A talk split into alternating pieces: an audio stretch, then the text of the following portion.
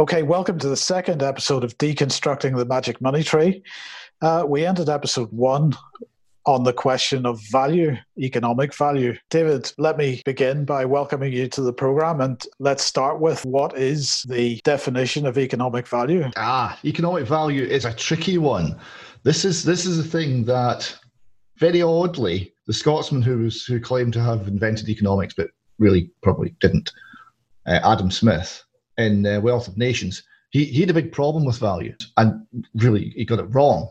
And this was very strange because he had it correct 20 years earlier in his lectures and seemed to move away from the correct answer towards, well, I don't know.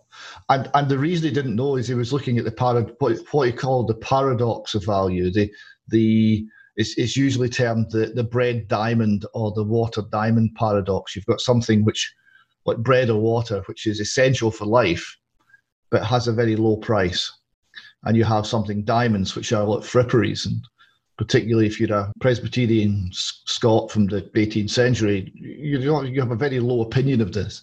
But it's got a very high value. So how you couldn't see how, how this was resolved. And he made mistakes there. And the mistakes gave opportunities for other people to come and make bigger mistakes later on about value being to do with the amount of work that was in, intrinsic in something, which, which I don't think is correct either. And then people also confuse it with price which is a different thing altogether. So value, what's value? Well, let me let me challenge you on that a little bit because you were talking about the value of a loaf of bread, for example, versus the value of a diamond. What you were describing, it seemed to me, was price. Yes, and obviously there's a, there's a relationship between the two, but but they're not exactly the same thing. Well, in the case of bread and diamonds, they're in fact the exact opposite because if you take diamonds away from me, I'm not going to die. I might be a bit sad, but I'm not going to die. You take the bread away from me, I'm going to die. So the value of the bread, you know, it, it has the highest value. The value of the diamonds has the lowest value, but the prices are the opposite. Okay, so let's see if that you've you've you've correctly highlighted the issue, and this is what Adam Smith couldn't get his head around, and has caused a lot of confusion since. Let me see if I can answer that clearly. And I'll be frank, this is the first time I've tried this and it's live on air. So this is a, this is a challenge. Let me see if I can answer that. Right. So point number one, value is the value an individual human being puts on something and is therefore subjective. So if you, let's say, were a model railway enthusiast, you might put a large value on collecting a particular double O gauge model locomotive, and that might be worth a lot to you. To someone else who thinks that's a complete waste of time, they would have almost no value for that. So it's it's a subjective thing and it varies from person to person and it varies from time to time. This is why you get things which are if you go and buy a, a coca-cola if you buy it in the supermarket you'll pay one price. If you buy it in a sports stadium or a bar you'll pay a completely different much higher price. And the same people will be content to pay the lower price in one context and the higher price in another because the two aren't exactly the same right? You, you're not you're not the, the transactions are not satisfying exactly the same needs in the human being so they'll be valued differently. You wouldn't pay in the supermarket what you would content what you would pay in a theater bar or something like that for a for a for a coca-cola. So it's it's subjective is point number one. So value subjective. So value right, right. But, but, i'm going to challenge you again on that because it's not entirely subjective is it? Because the person who values the, the toy train or the person who values the Coca Cola in the sports stadium. Both those people value food in the same way. So not every item can be categorized in that way. Not every item is has a subjective value because there are certain items that are that are requirements of life, and so they are have an objective value. Let's come to that. What I would maintain is one part of is value subjective. It's it's defined by the, the individual viewer, the individual human being. The next item you have to get a hold of is you you're always dealing with marginal value. You're not dealing with the value you would put on all food. You're dealing with the, mar- the, the value you put on the marginal item of food or the marginal item of water or anything else that's essential for life. So you take water, for example, right? You will use a lot of water during the day. Some of it you will drink, and that's essential for life because you don't last very long without water. Okay. So your your value on that would be very, very high what you'd be prepared to pay if your total net worth for that would be very, very high. But that's not what you're buying. You're buying at the margin. So some of the water is used for that very high value use. But then, then you some of the water is used for washing yourself, which is much less essential. And then some of it's used for washing your clothes, which is less essential again. And then some of it's used for cleaning the floor, which is less essential again. And you go right down to the bit where you're you're brushing your teeth and you you could turn the tap off, but it's a couple of meters away and you just let it run while you finish brushing your teeth. And so something's just going down the drain. So what you're dealing with there is your marginal valuation of the last component, right? The last little bit of it that you, that, that's not worth your time to walk across the bathroom and turn the tap off. You're not dealing with all water. You're not comparing how you would value all water against all diamonds. You're valuing how you view at the margin one more bit of water, one more unit of water against one more carat of diamond. That that's the that's the comparison. So when you're looking, you have a you have an, a, a sequence of, of, of needs, and as each one is satisfied, the value of the next need is by definition less and you, all decisions are made at the margin. So it's both subjective and it's subjective at the margin and that's what governs an individual's view of value. Now price is a market phenomenon so we'll come to that but have I have I answered your question on value? Well, yes, but there's an aspect of value that hasn't been considered here, and I'm I'm interested in investigating this a bit further, and that is value of some kind of action in the economy. I mean, for for example, let's take a simple example. Let's say you are a car mechanic and two cars come in for you to work on. Each of those cars, that work provides some kind of economic value. Let's say the first car belongs to a drug dealer and the second car belongs to somebody who is providing some kind of high value manufacturing process he, he, he actually is, has a key is, has a key role in it, producing some high value goods now from from an economic standpoint those two cars are worked on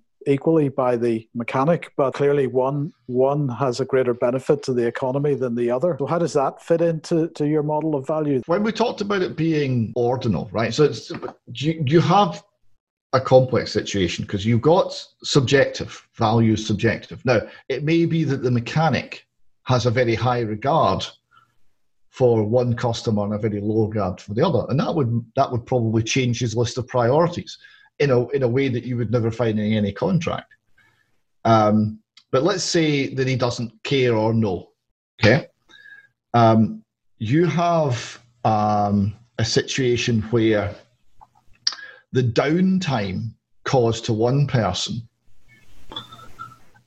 because of that person's economic value is, is, is much more significant than, than to another. So suppose suppose one car was from a little granny who only used it on a Sunday afternoon to go to church and that was it. And another was for someone who was running a major business and had a lot depending on him and was, supporting a great deal of economic activity, and having no transport would be a big problem. Okay.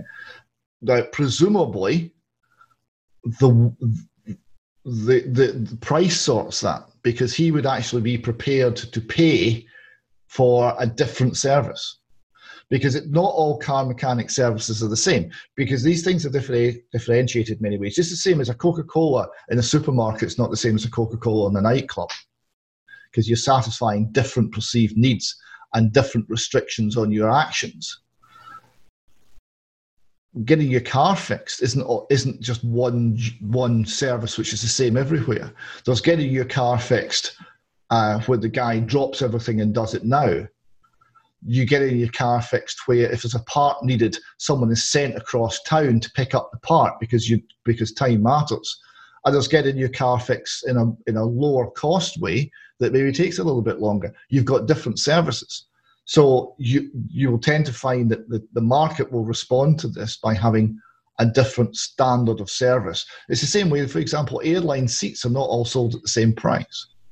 They're sold at different prices with different conditions different benefits in different conditions, and that's to that's to find different ways of getting, you know, tapping into a, a, you know different marketplaces, different sets of human uh, desires. And, val- uh, and, and coping with different human value systems. Some people just want to get to A to B for the least money. Some people want to get in a certain degree of comfort. Some people want to have a backup that if the if the plans change, they, they're, they're not out of pocket. There's different levels of service to different people. everything's not just a simple commodity. So let, us see. I, I hope I've, I hope I've given an outline of how value is created. So you've got this. Uh, you've got an, an ordinal system of wants. You, it's entirely subjective. It can change with time. It can change with circumstances, and it's and it's always done at the margin. It's the marginal unit that you're trying that you're valuing. It's not all something. It's not you're not you're not when you look at the price of say water. It's not all the water you have, you're looking at the, the price that you're paying for the marginal unit of water, which is the which has got a use which is not the most essential use. It's the least essential use that you use water. So the, the, this is the framework that allows people to make decisions. So if you then have people making free exchange and they'll hand over a sum of money in response in, in return for some good or some service, they're accepting it at that, that at that moment they value the good of the service more than the money. So they they they feel that they're making their life better by that exchange. And the person on the other side of the exchange also feels that they they value the money more than the good, and they're making their life better by that by that exchange. So at that point, it's a it's a mutually uh, voluntary exchange. Now you then get onto well, well, what sets the price? Because if you if you're the model train enthusiast and you really want the double O gauge locomotive, you might be willing to pay up to a hundred pounds, right? And and the guy selling it might be willing to accept anything from twenty five pounds. And at some point between the two, because below twenty five pounds, he'd rather have the he'd rather have the model train. He won't sell it. Above hundred pounds, you'd rather have the hundred pounds. You won't buy it. At some point between the two, a price is set, and this this is this is the market process, and this is supply and demand. So so this is usually shown in a graph and this is audio, so we can't really do graphs very well, right? But essentially, as as as price goes up, supply goes up, more people are willing to supply a good or service if the price is higher, and demand goes down. Few people want it, and at some point you reach an equilibrium. Now, it's it's usually shown as like a point, as though it's known, but of course you never know, and a whole lot of the whole what entrepreneurs do is trying to figure out should we should we increase the price? Do we make more money if we increase the price? Do we do we make more money if we cut the price and we sell a lot more? Like what do we actually do? And and it's and it's not easily determined.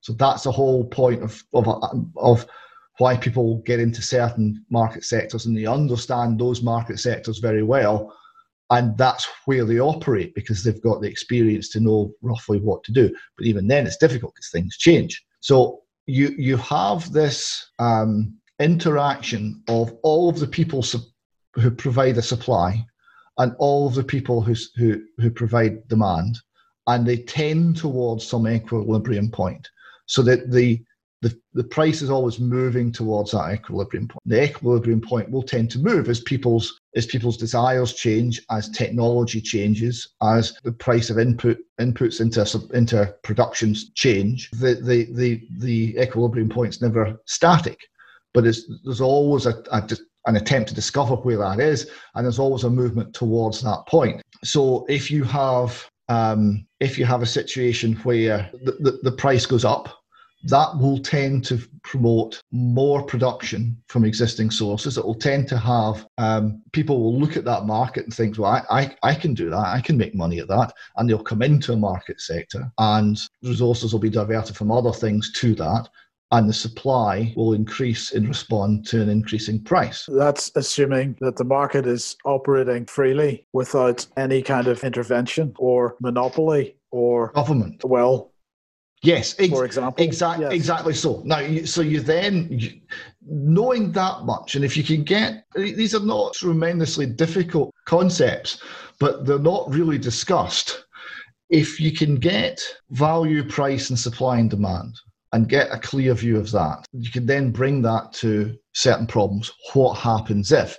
And you then look at the right. Well, you said government there, and and you know this is perhaps one area where you and I don't necessarily completely agree. But of course, you're, you're talking about government, but I'll throw you a private sector example. Amazon. Am- Amazon is in the process at the moment of becoming a monopoly in the sense that uh, it began with books uh, and it absolutely destroyed the diversity of the bookseller market so that it is more or less in a monopoly position in books. It's working towards electronics and even food at the moment. And of course in the pro uh, while it is in the process of developing that monopoly it appears to be highly competitive. It cut, it's cutting prices. It's it's it's got a a big downward pressure on prices generally. But at some point, once it has destroyed enough of the competition, then that requirement to, to for downward pressure on prices disappears and then it's free to do whatever it likes.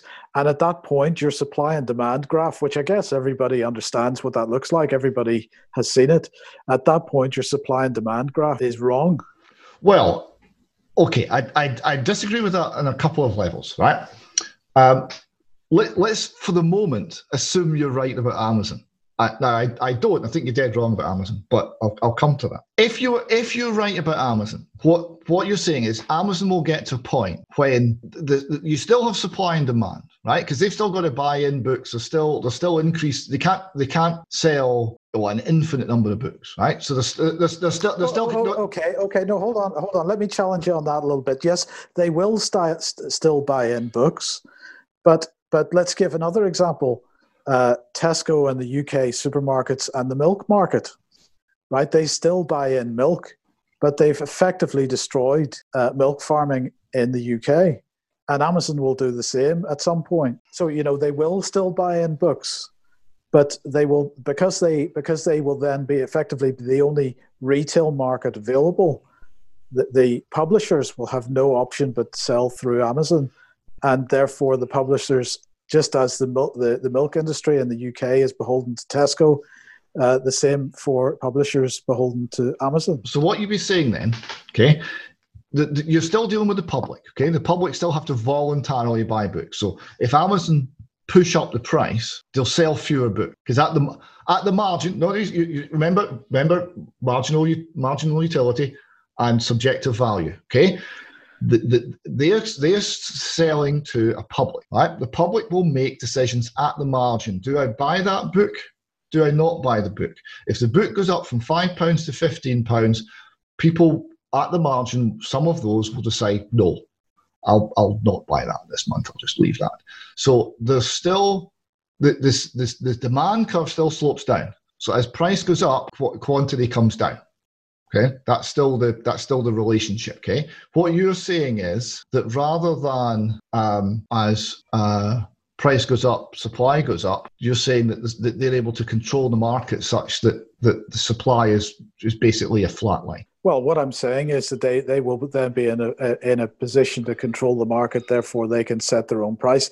And okay, okay, I'll accept that that there will still be a supply and demand curve, but that equilibrium point is is not is no longer difficult for them to work out because they're the only player in the market, and that this this becomes and of course you know you say that uh, as price goes up, demand falls, but in some cases with some item, people will pay the extra because they still want the entertainment or they still want the knowledge or they still want they, they want to read the books. Now there'll be other things might happen. You might see for example so-called intellectual property piracy going up uh, because people will will share books uh, and and try to get around it that way. But uh, my, my point here isn't isn't really to, to to hammer Amazon as such. My point here simply is that it's not just it's not just governments that are potential problem here because as ta- as in this present economy as time goes on we're starting to see these uber corporations appear that are uh, getting to such a size that in fact in some cases they're bigger than government well my, my point is that un- unless you have government you don't have a problem okay now let's go back to amazon so what we're, what we're able to demonstrate already is that if amazon cannot coerce the customers they can't say you have to spend so much on books every month.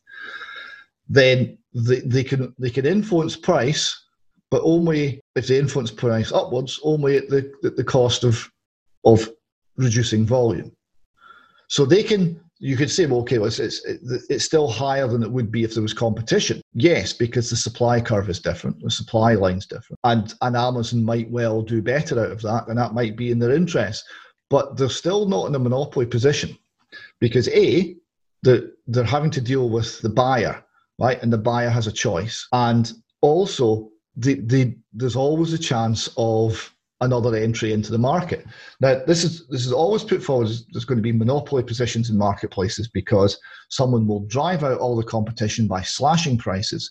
And then once the competition's gone and driven out by these low prices that benefit the consumer, they'll jack the prices up.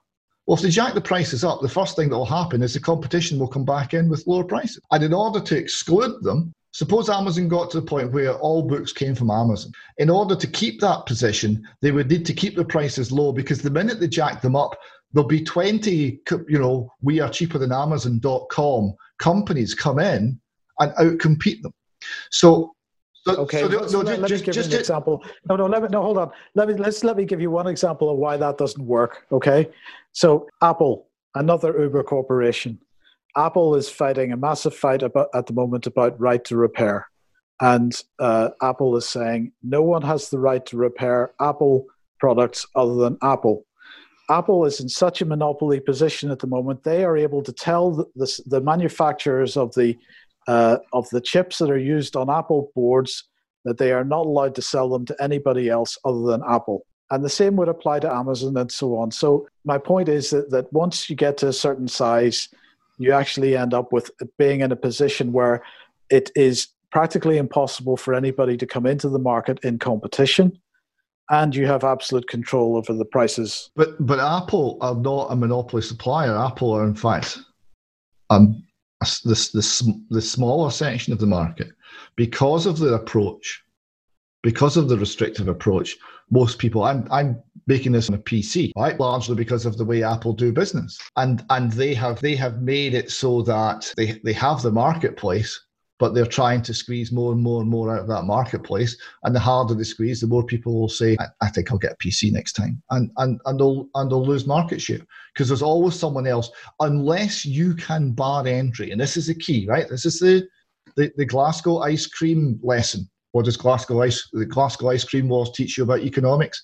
Right? In the 80s, if you wanted to run an ice cream van in Glasgow, then there'd be a large man with a baseball bat who would come and he would bar your entry to the market. I, I don't, so you need, you need coercion, and that coercion is either permitted by government or more commonly done by government. If you don't have coercion, there, there will not be private sector monopolists. And even if you get them, they have to provide such a high level of service to a customer base that's free to go elsewhere, such a high level of service and such a low price, in order to stop people entering into the marketplace and taking it away from them, then it's you might as well have competition because they're already responding to the threat of competition. It's not a problem in the free market. It is a problem if you start introducing coercion.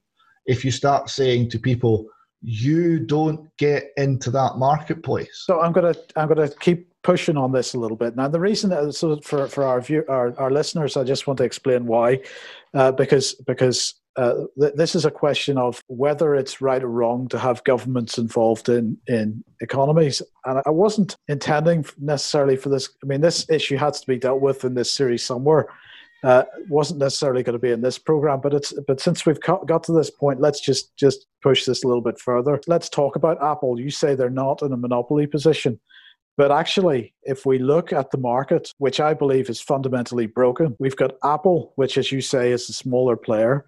We've got Google and we've got Microsoft. That's three uh, Uber corporations. Now, Apple is in terms of market capitalization, the biggest. Google's next, I think, and, and Microsoft third. But the fact of the matter is, you're suggesting that there is a, a, a, consumer choice to be made there between Apple, Google, and Microsoft. And the truth is, that's no choice at all. Uh, and the truth is that you take those three corporations as a whole, they are barring any other player in the market together. Um, and while they, you know, pretend to, to be in competition with each other, in in fact that competition only extends as far as the you know anybody else getting into the market. They they will work together quite happily to prevent any real competition. The choice between apple and microsoft is it really a genuine choice not really. They're as bad as each other. Uh, google is probably worse than both. Uh, but uh, you know in terms of in terms of tel- uh, telecommunications the choice is between apple and google. In terms of desktop it it's between uh, Apple and Microsoft. No one else can ever get a look in at this stage to that market. If you go back 20 years, the IT market was much more diverse. But there's, there's still, well, there's still things which are diverse. And also, how are they controlling it? They're controlling it via government restriction. Well, you'll have to explain that one.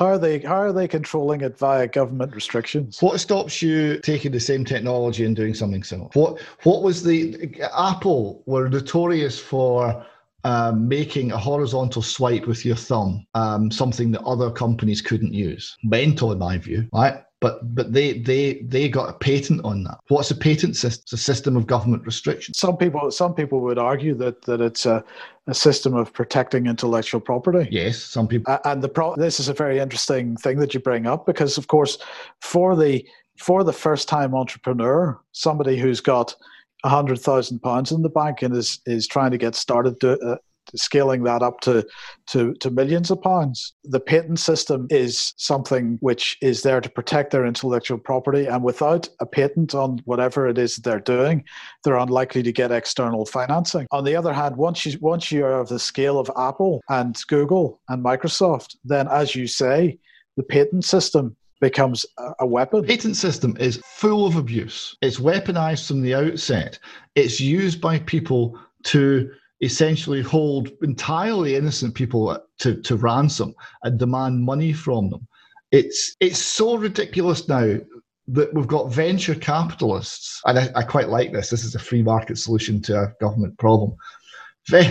venture capitalists right, are, are identifying um, pharmaceutical companies who are making a killing by selling drugs at way above the market rate because of patent protection, where the patents are really weak. And they're shorting their stock and taking out patent law um, cases against them to pull the patent. And if they succeed in pulling the patent, the shorts that they've bet on their stock pay off and they get a they get a huge a huge lump of money. I think it's, it's actually it's actually quite poetic.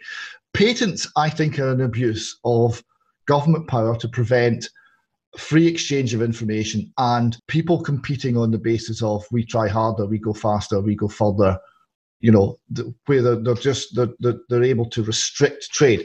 Take me, you you're in IT. I'm I'm in I'm in construction. The, the this wonderful stuff called Portland cement was invented, and basically we did nothing with it until the patent expired because the patent system killed any sort of progress.